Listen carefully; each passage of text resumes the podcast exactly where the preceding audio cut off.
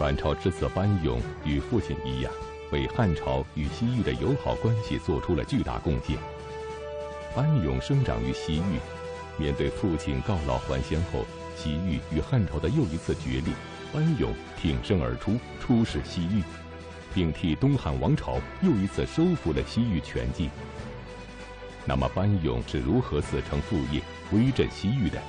西域与东汉王朝的关系又为什么难以维系呢？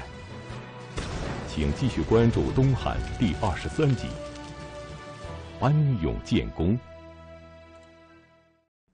西域是一块神奇的土地，是后来无数文人骚客歌咏传唱的地方啊！我们看唐诗里边写西域的太多了，“长风几万里，吹度玉门关。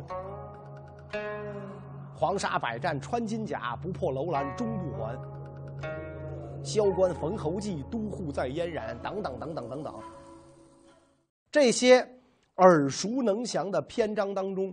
西域令人神往，它也是无数英雄建功立业的地方。博望侯张骞、定远侯班超都在这儿呢，建功立业，为边疆的稳固、民族的融合做出了相当大的贡献。但是呢，这块神奇的土地自从张骞凿空以后，跟内地不是一直有联系，而是三通三绝。西汉末年，王莽篡权啊，王莽呢采取了错误的民族政策，大汉族主义，那所以这个使得汉王朝对西域的统治是毁于一旦，西域跟内地就断绝了。所以张骞一通，王莽这一绝，然后呢，班超出使，西域就又回到了汉朝的怀抱。这个班超的功绩呢，使他荣任西域都护，这是这个第二次复通西域。从此以后，班超常年驻守西域，但是呢，他老后归乡，等他一回来，这个西域第二次跟中原内地断绝了，所以这是这个班超的时候是两通啊，也两断。那么。班超回到内地，西域再次跟中原断绝，就引出了一出父子双雄的故事，也就是我们讲的班超之子班勇再次复通西域，这就是第三次三通西域的故事。前面咱们讲啊，班超自从投笔从戎，追随窦固出征，就久居西域，为维护西域安定做出巨大贡献。但是呢，长久在外，特别是人到暮年，叶落归根之意更甚，所以班超就上书朝廷，请求回归内地。班超的妹妹班昭也这个为他求情，所以朝廷念班超在西域多年，为朝廷出生入死，屡立战功，也应该给这个忠臣一个安享晚年的机会，准其所请，让他这个。回到内地，改任任上为这个西域都护啊，让任上来这个接班。任上啊，也是久历戎行，打了多年的仗，军事经验很丰富，所以从表面上看，让他来接这个班超的班应该说是比较合适的人选，他应该能够担任西域的最高长官。所以这个俩人要办这个交接手续嘛，啊，这个旧旧官走，新官来，办这个交接手续的时候，任上呢就专门问班超，啊，说我就要上任去了，您呢能不能传授我一些宝贵的经验？啊，您毕竟是前辈，教我一些个统治西域的方法。班超看了看了一眼任上，啊，就说，说你要听实话，我就实话实说了，咱们这个。当着名人不说暗话，我看你的样子啊，你是一个急性子的人，做事儿啊特别一板一眼，所以我呀有几句话奉劝你：水至清则无鱼，水太清了，大鱼没有地方躲躲藏，他们也不敢住下来。那同样，为政之道不能太严厉、太挑剔，否则不易成功。现在跟着咱们在塞外混的这帮官吏士兵，本来就不是什么孝子贤孙，不是什么善茬子，都是因为啊犯了罪，迁徙塞外，守边屯戍。这帮人本来就不是什么好鸟，西域各国心如鸟兽，难于扶植，却容易叛离。西域各国呢，未登王化，那他们也不读这个这个五经，也不学孔孟，所以做事儿不能太认真，要有弹性，要注意大事化小，凡事化简，才是正理。班超的这番话呀，是自己在西域经营多年的真知灼见，是完全符合当时的情况。西域这个地方情况复杂，鱼龙混杂，各国是心怀鬼胎，大多数有奶就是娘，特别是汉军戍守的部下，也大多都是顽虐之徒，犯罪充军守边的，所以对这些人要合理的驾驭。恩威并施，不能一味的逞强用狠。可是任上听了之后，大不以为然啊！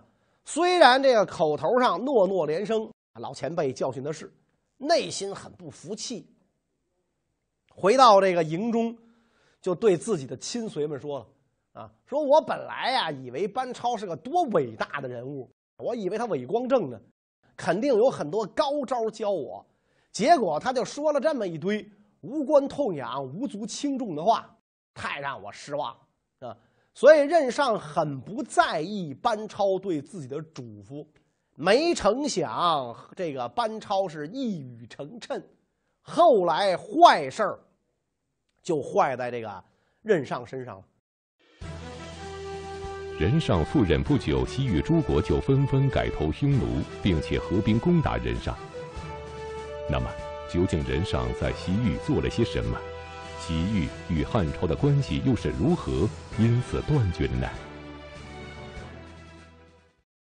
任上当上了西域都护，果然就如同班超预见的这样，他这个人刚愎自用，刚猛有余，柔弱不足。那对这个西域各国横征暴敛，对手下士卒也不体恤。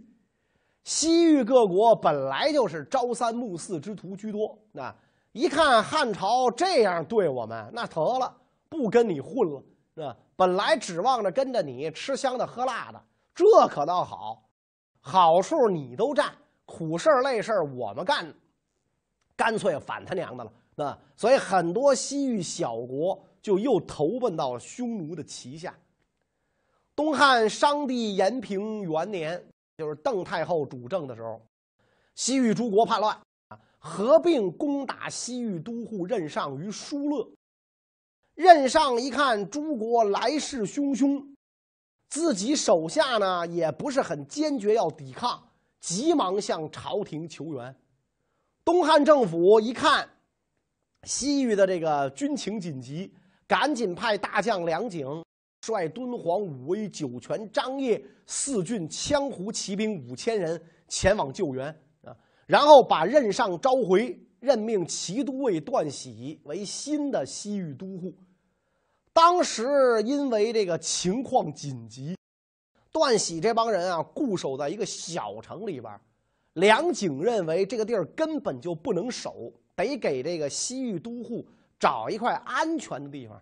所以就用诈术游说龟兹王白霸，声称呢愿意进入龟兹和白霸共同守城，因为当时龟兹并没有造汉朝的反嘛，所以白霸就同意了这个梁景的建议。龟兹的官员和百姓非常不愿意引汉军来，就极力劝阻白霸，但是呢白霸不听。梁景呢，就率军进入到了龟兹，然后急速去迎接段喜。两下兵合一处，将打一家，汉军有了八九千人。但是这个时候，龟兹的官员百姓就背叛了龟兹王，跟温宿、姑墨两国合兵造反。据说军队加在一起啊，有数万人围攻龟兹城。嗯，但是毕竟这帮人乌合之众，不是这个。久经沙场的汉军的对手啊，所以梁景打开城门出城迎战，大破联军。战争持续了好几个月，联军兵败退走，梁景是趁胜追击，斩杀一万多人，生擒数千，秋瓷的局势才告平定。西域都护府这才算有个了个安全的办公场所啊，总算找个地儿安置这个办公室了。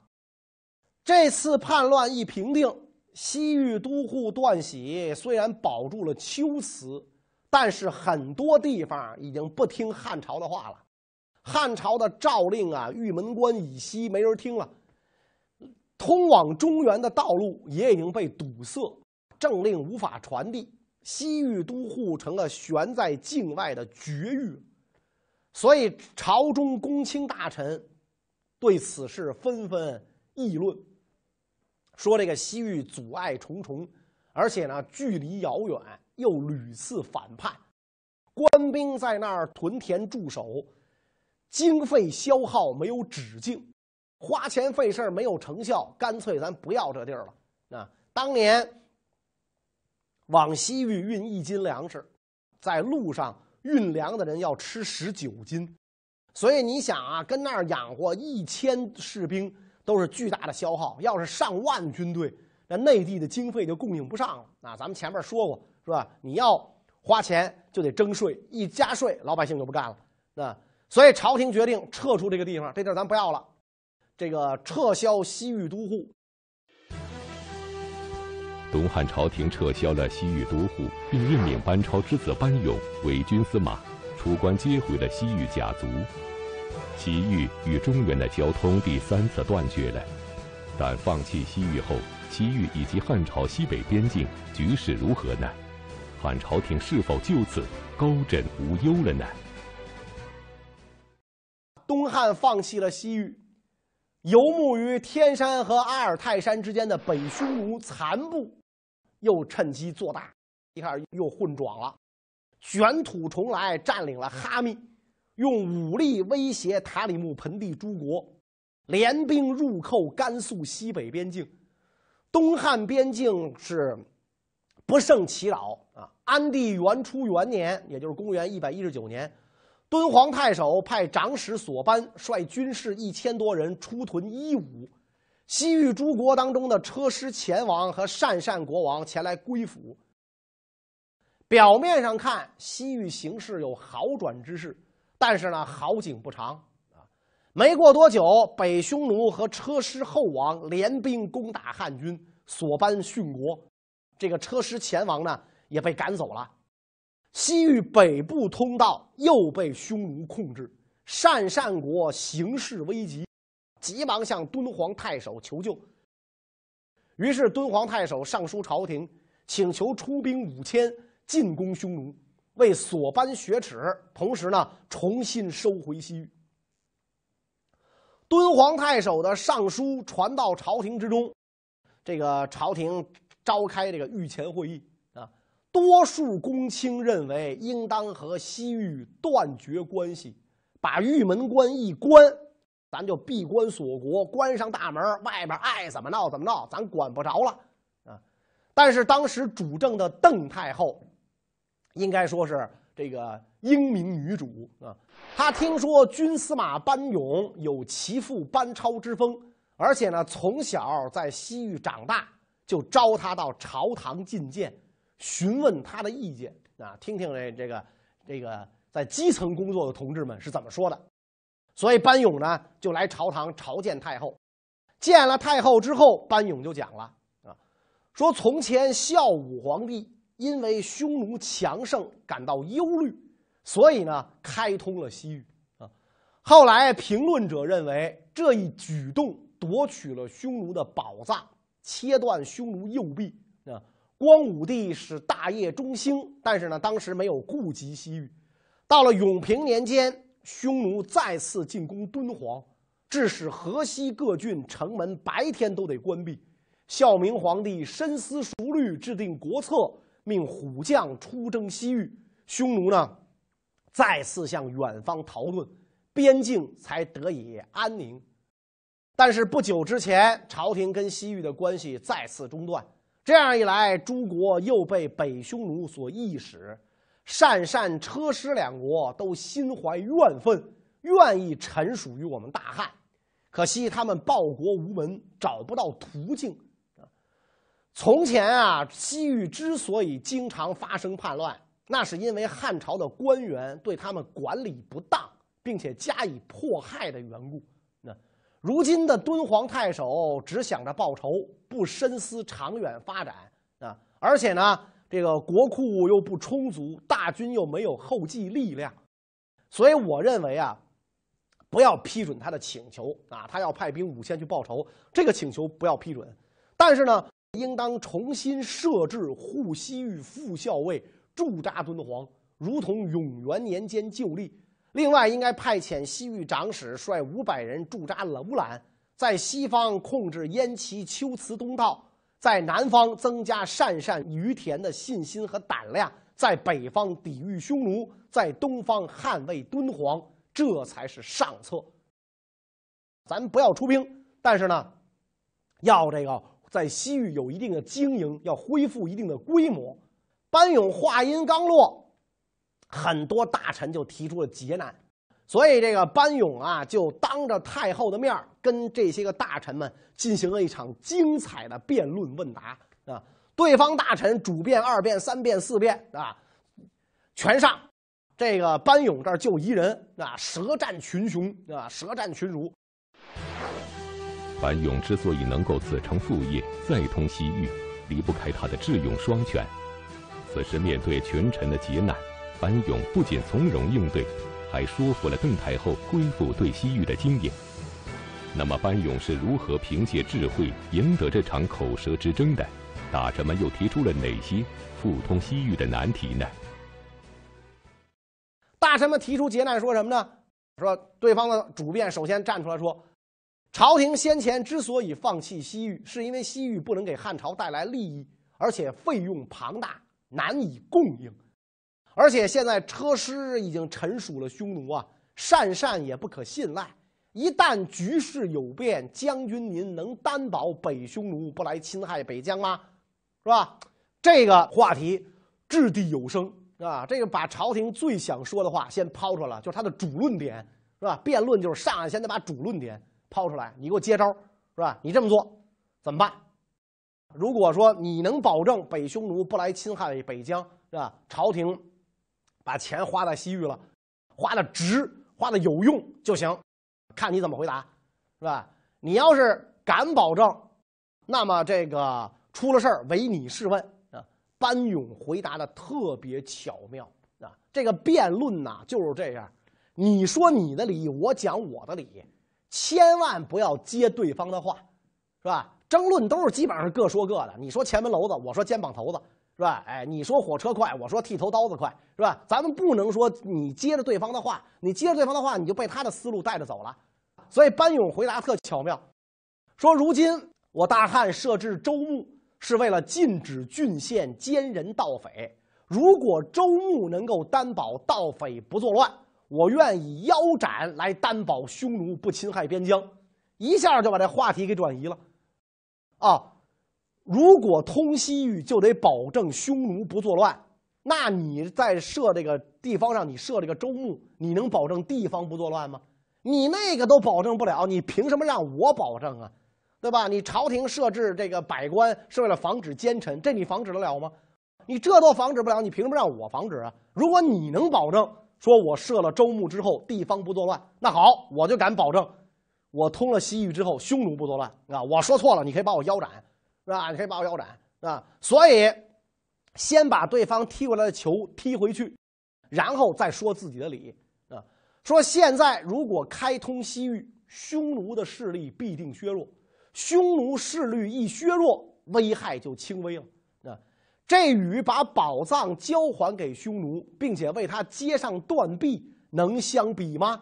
哎，这就开始说。说理了，我虽然不能保证匈奴不侵害，但是我能保证的是，他的这个势力会衰微。你如果不按我的做，他的势力就会壮大。如今设置西域校尉是用来保护安抚西域，设置长史用来招揽怀柔各国。假如放弃西域，不设置校尉长史，那么西域就会对朝廷绝望。绝望之后，就会屈从北匈奴。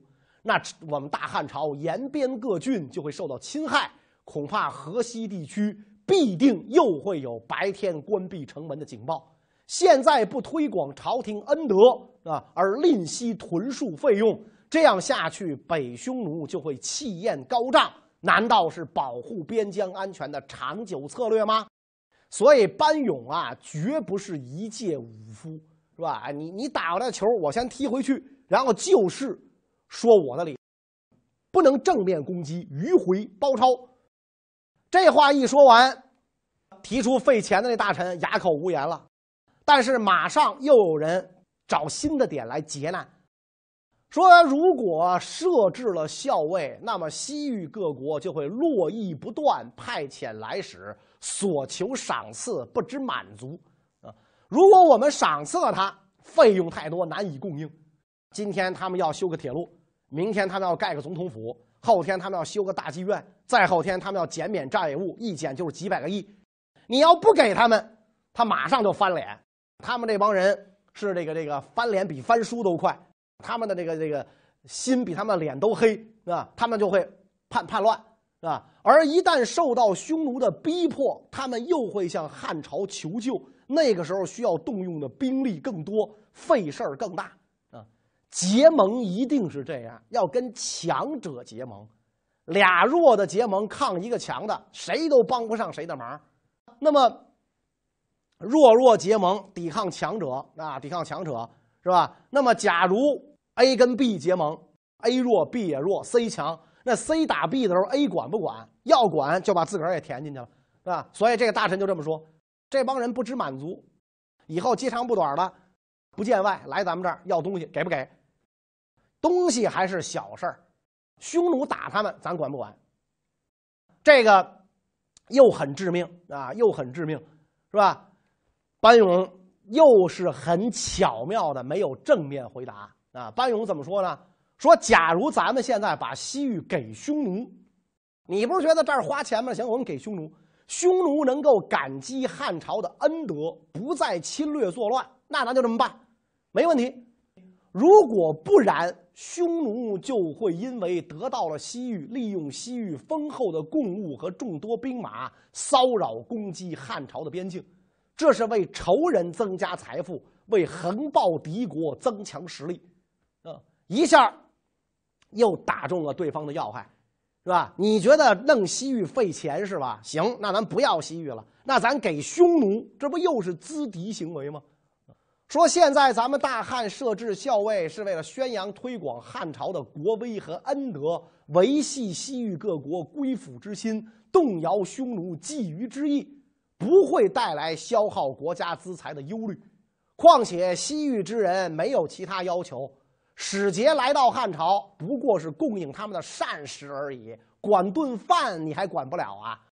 现在如果拒绝了西域各国，他们势必归属北方匈奴，各种力量联合起来，一同侵略并州、凉州，那么国家开支不止十亿。所以我最后的论点是。设置西域校尉有百利无一害，对方这个主辩、二辩啊都被驳得哑口无言，三辩、四辩也就不发言了。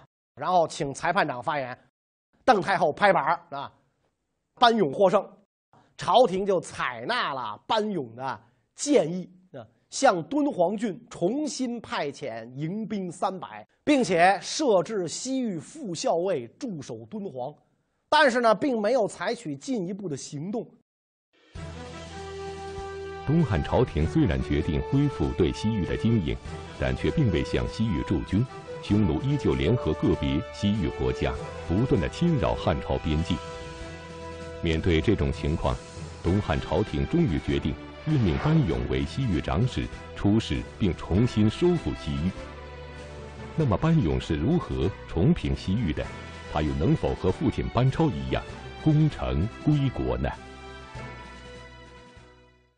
班勇率军五百出塞，虽然不多，但是比老爹当初带三十六人出去还是壮多了。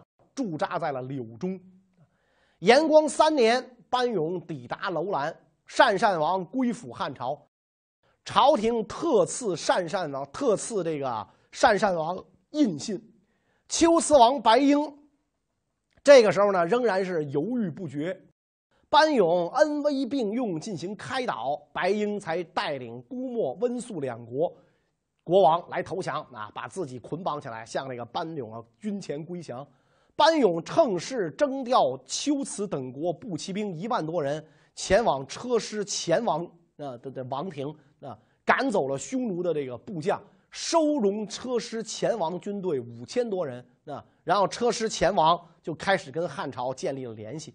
第二年，班勇率兵进攻车师后王，改立各部新王啊，车师六部安定，然后征发西域诸国兵力出击北匈奴呼延王，呼延王逃走，部众两万多人投降，然后又擒获了北匈奴的单于的堂兄，然后班勇故意让车师后王亲手杀掉了这个俘虏，造成北匈奴跟车师后王不共戴天之仇啊。北匈奴单于带兵来攻打车师后王，被班勇派出的部下打败。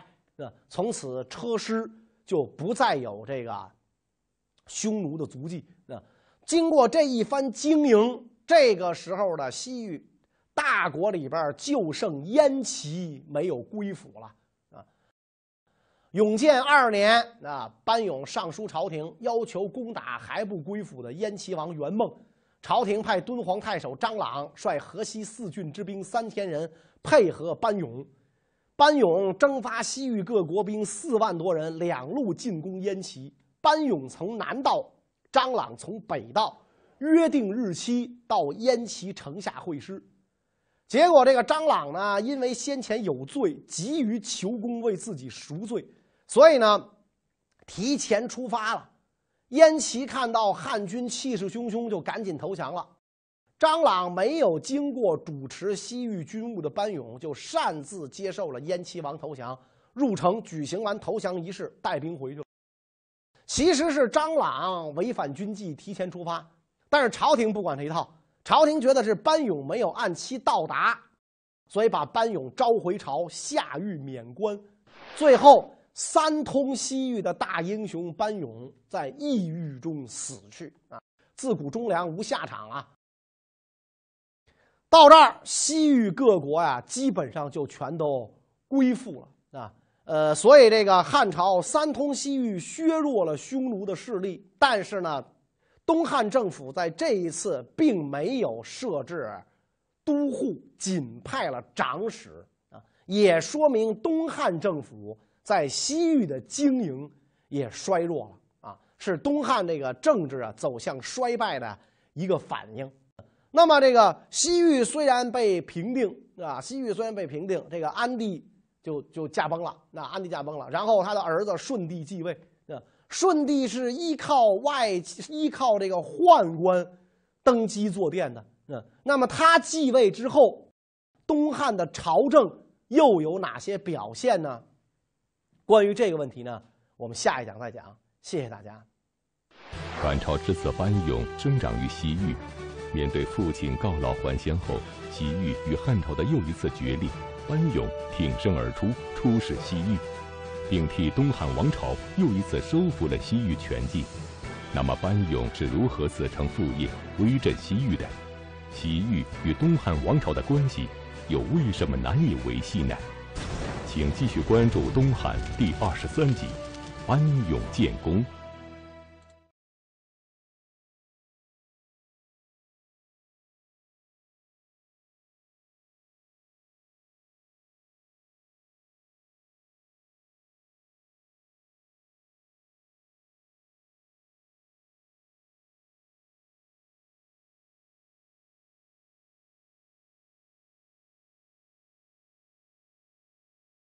但是当时主政的邓太后，应该说是这个英明女主啊。她听说军司马班勇有其父班超之风，而且呢从小在西域长大，就招他到朝堂觐见，询问他的意见。所以班勇呢就来朝堂朝见太后。见了太后之后，班勇就讲了啊，应当重新设置护西域副校尉驻扎敦煌，如同永元年间旧例。另外，应该派遣西域长史率五百人驻扎楼兰，在西方控制燕齐秋瓷东道，在南方增加鄯善于田的信心和胆量，在北方抵御匈奴，在东方捍卫敦煌，这才是上策。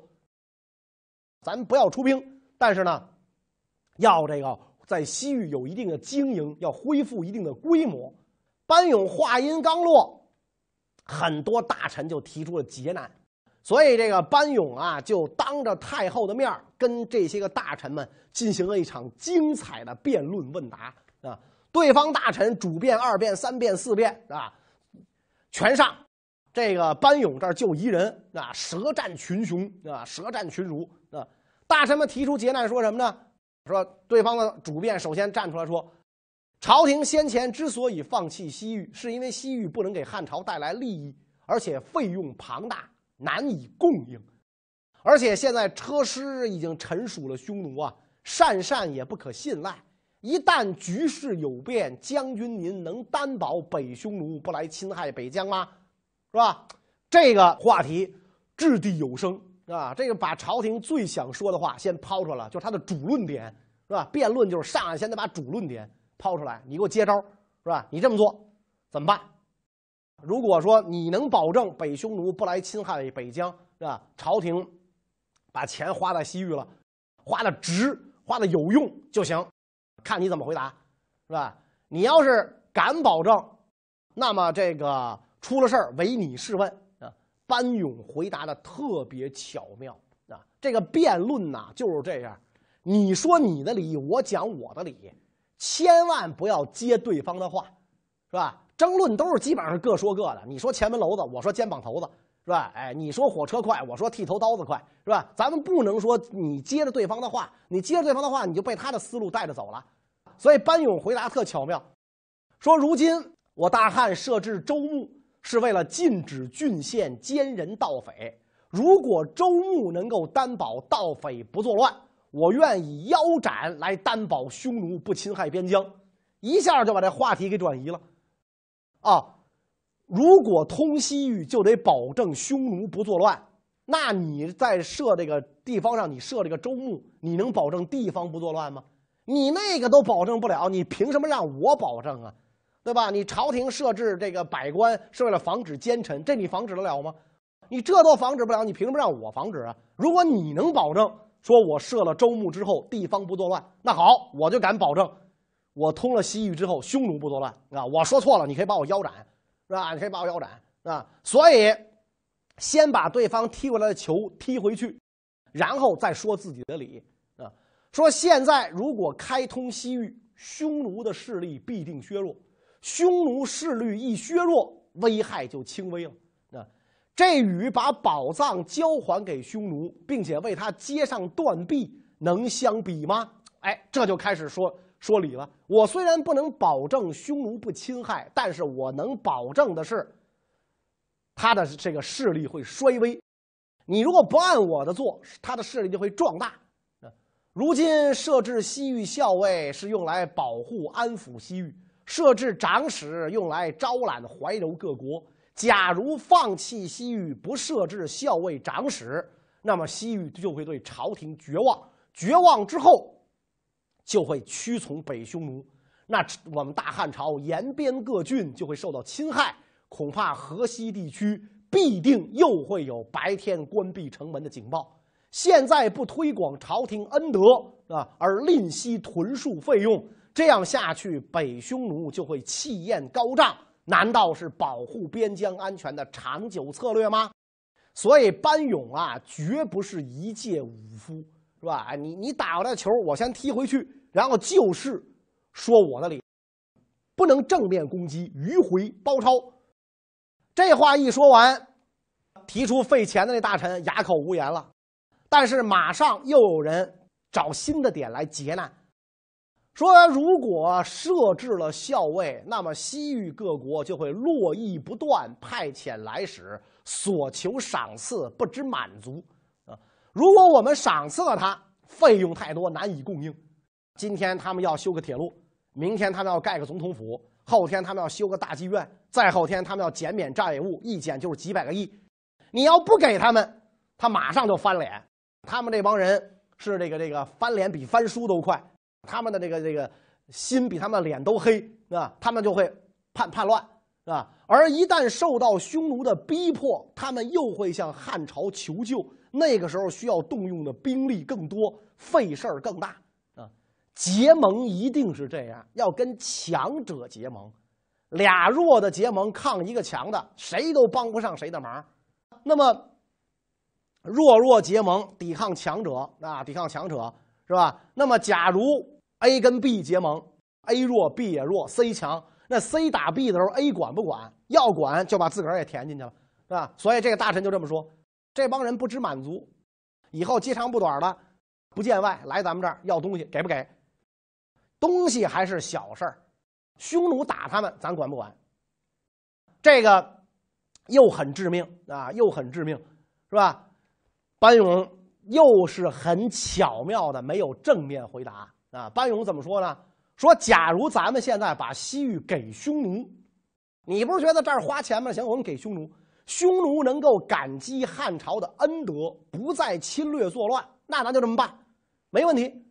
如果不然，匈奴就会因为得到了西域，利用西域丰厚的贡物和众多兵马，骚扰攻击汉朝的边境，这是为仇人增加财富，为横暴敌国增强实力。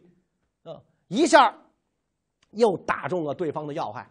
是吧？你觉得弄西域费钱是吧？行，那咱不要西域了，那咱给匈奴，这不又是资敌行为吗？说现在咱们大汉设置校尉是为了宣扬推广汉朝的国威和恩德，维系西域各国归附之心，动摇匈奴觊觎之意，不会带来消耗国家资财的忧虑。况且西域之人没有其他要求。使节来到汉朝，不过是供应他们的膳食而已，管顿饭你还管不了啊！现在如果拒绝了西域各国，他们势必归属北方匈奴，各种力量联合起来，一同侵略并州、凉州，那么国家开支不止十亿。所以我最后的论点是：设置西域校尉有百利无一害，啊。对方这个主辩、二辩啊都被驳得哑口无言，三辩、四辩也就不发言了。然后请裁判长发言，邓太后拍板啊，班勇获胜，朝廷就采纳了班勇的建议啊，向敦煌郡重新派遣迎兵三百，并且设置西域副校尉驻守敦煌。但是呢，并没有采取进一步的行动。